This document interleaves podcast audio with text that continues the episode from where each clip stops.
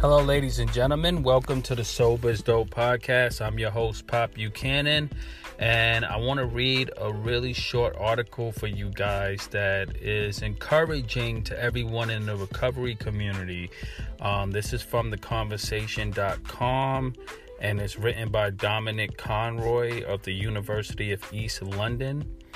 The article is entitled Why Young People Are Drinking Less and What Old Drinkers Can Learn from Them. Young people are drinking less than ever before.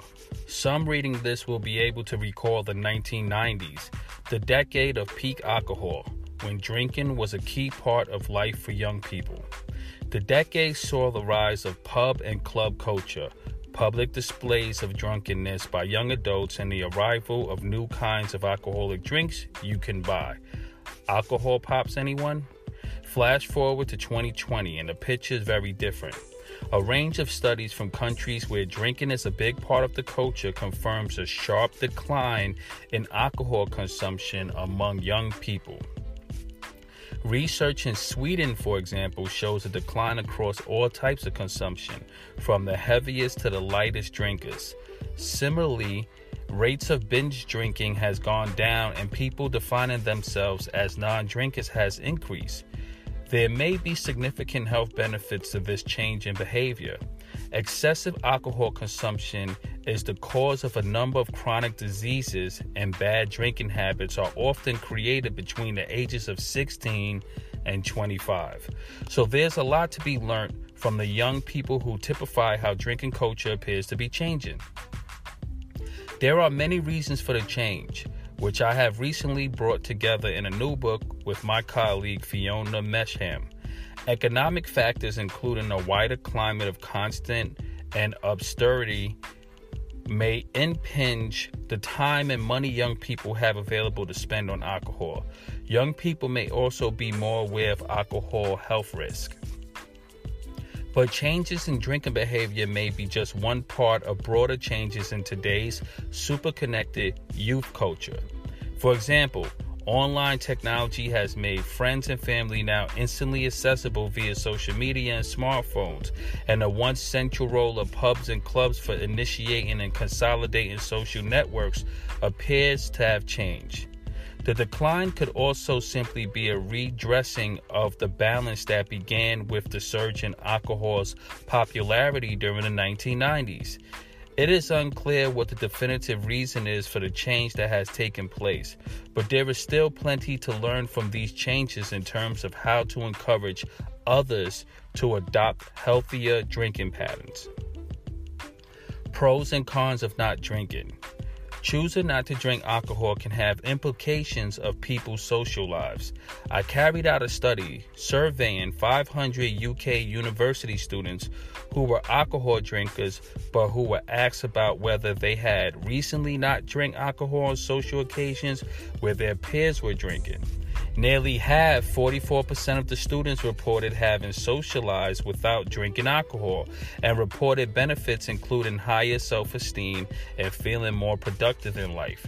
The main downsides were concerns that not drinking might limit their social lives and fear of missing out. The high proportion of students who had abstained from social drinking in the previous week while in the cons- company of alcohol consuming friends suggests that going dry while socializing may be more widespread among young adults who do regularly consume alcohol than is typically acknowledged in popular culture. Not drinking has gained cultural visibility in recent years with the rise of phenomena like dry January. But questions circle arise these questions but questions circle around these initiatives. There is recent limited evidence that these events translate into longer term moderate drinking, and whether or not they target those in the most need of curbing their alcohol consumption is also open to question. So it seems we're still some way off harnessing non drinking as a way to promote moderate alcohol consumption over a sustained period beating the stigma.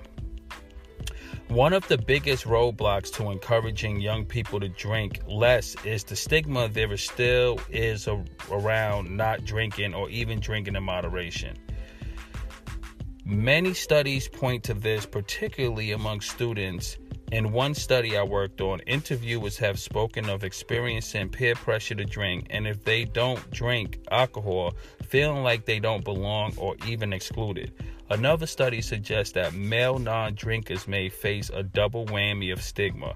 Their decision to not drink clashes with expectations of both a young person, where drinking to excess demonstrates living life to the full, and gender role specific expectations, being told, Why are you not having a drink? Man up. Nonetheless, we can expect to see a growth in tolerance towards different drinking behavior as more people decide to drink less. This may unlock all sorts of possibilities when it comes to promoting moderate drinking across the population at large. The rise in interest in drink free challenges for example, and healthier lifestyles more generally suggest the cultural climate is ripe for putting non drinking center stage and public promotion materials. Also, the emergence of sober spaces in young adult social environments is significant. For example, the rise of cafe culture increased demand for living accommodations where alcohol use is prohibited and activities like sober raves and the conscious clubbing movement.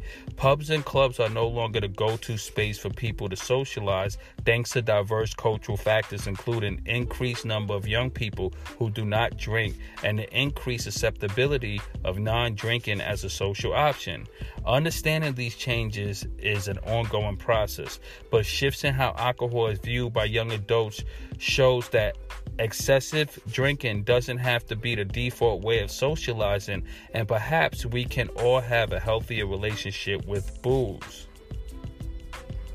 Dominic Conroy is a lecturer in psychology, University of East London. Um, Dominic Conroy received funding from the Economic and Social Research Council, the, the ESRC, for his PhD research in 2011 and 2014. Ladies and gentlemen, this is just a really quick in and out article. Um, and this is really encouraging because we can take the social cues from the younger generation who don't really fear the stigma of not drinking in public. You know, when I grew up, it was like kind of like the end thing to do. Like you was kind of like a weirdo if you didn't partake in the social event of getting drunk or partying to, you know, you, you know, you hit rock bottom or you totally went crazy. Like the whole goal of going out was to drink till you blacked out and was unconscious. It was rare that people promoted you just moderately drinking. I mean, you had this environment where everyone promotes shots, shots, shots. You go out the bartenders is giving you shots. Everyone is promoting this. Um, and um, literally, it just totally was the culture. And it gives me hope now, being on the front line of the sobriety movement, to see that you know, the people that's usually really receptive are, are, the younger generations. It makes me think of my nieces and nephews who I speak to, who's like they're not into alcohol. It's not necessarily a thing that these young kids like to do. You don't necessarily see it in all the environments. Um, it's not part of the social norm anymore, and that gives me a lot of hope. And you know there's so many benefits to living um, a sober lifestyle as we documented in um, many cases on the podcast.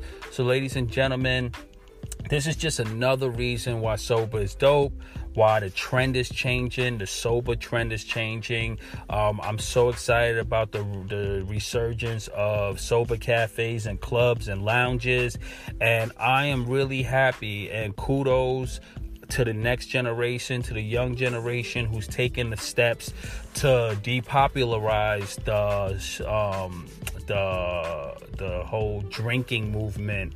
And you know kind of like ending the stigma of that drinking is cool because it's really not. And you see too many cases where drinking leads to other gateway drugs and harder drugs. And and then next thing you know is it leads into cocaine, and then that could lead into pills, and then the pills could lead into fentanyl, heroin, and it, it's just a nasty cycle. And if we could get to the next generation before this becomes a problem, then we're successful. So I'm very excited. Um, I want to thank Conversation Starter and the University of East London on this article. Um, and ladies and gentlemen, this is just a conversation starter. You know, reach out to your nieces and nephews, your kids, your neighbors, and you know, talk to them about drinking. Let them know that it's cool not to drink. You know, let's set a new trend and put alcohol in the back burner because at this point it's kind of played out. I'm your host, Pop Buchanan. You're listening to a quick nugget on the Sober is Dope podcast. I'll catch you guys on the other side.